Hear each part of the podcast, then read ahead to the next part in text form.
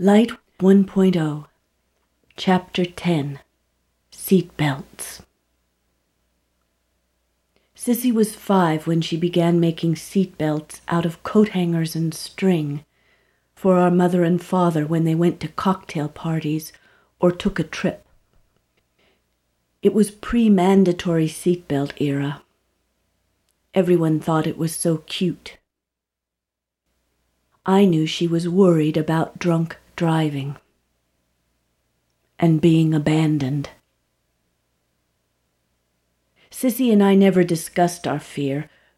We just stood in the driveway and held hands each time they drove off. I knew the seatbelts were useless.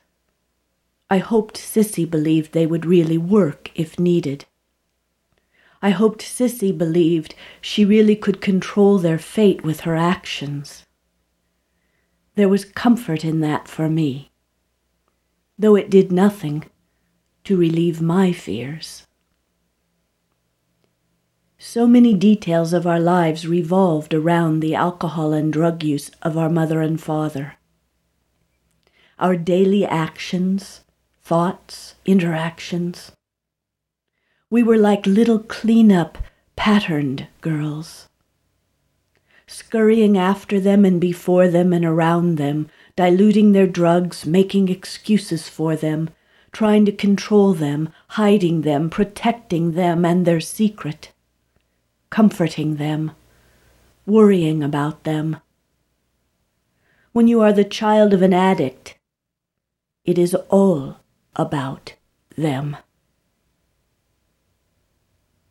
When you are the child of an addict, fear is ever present, but never discussed.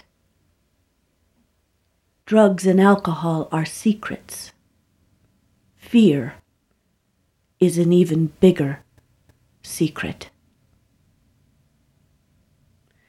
I was so busy adjusting Sissy's and my lives to our parents' addictions that it never occurred to me to wonder why they did drugs and alcohol in the first place. Drugs and alcohol simply were a presence, every day. One day I read in a book that drinking alcohol gave a man the courage he needed to dance. It made me wonder if my mother and father drank and did drugs to give themselves the courage for something, and if so, what? What were their fears? I left home at sixteen, can you imagine? I thought I was a grown-up. The child of an addict spends most of her life being the grown-up. So it wasn't so much of a stretch for me to consider myself an adult and ready to embark on a life of my own at sixteen. It was a spring Sunday when I rode the El Terravel from my studio apartment in San Francisco to the beach with the intention of pondering fear. I sat in the cold sand with the foggy wind swirling up around me until my ears ached from the chilling, and wrote the following in a small notebook I had carried in my pocket.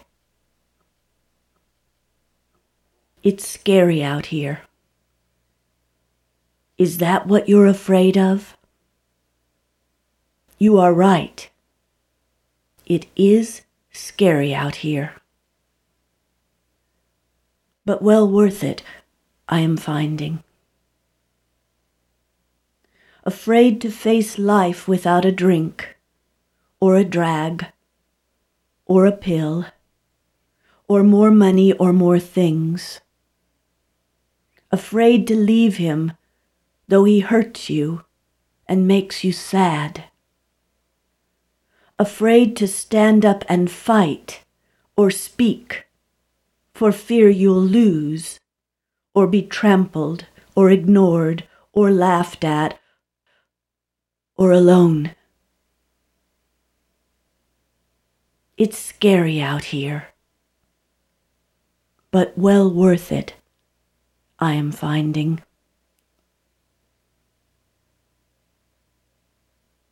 Annotation to Chapter ten. My favorite quotation. You gain strength, courage, and confidence by every experience in which you really stop to look fear in the face. You are able to say to yourself, I lived through that horror. I can take the next thing that comes along. You must do the thing you think you cannot do. Eleanor Roosevelt, From You Learn by Living.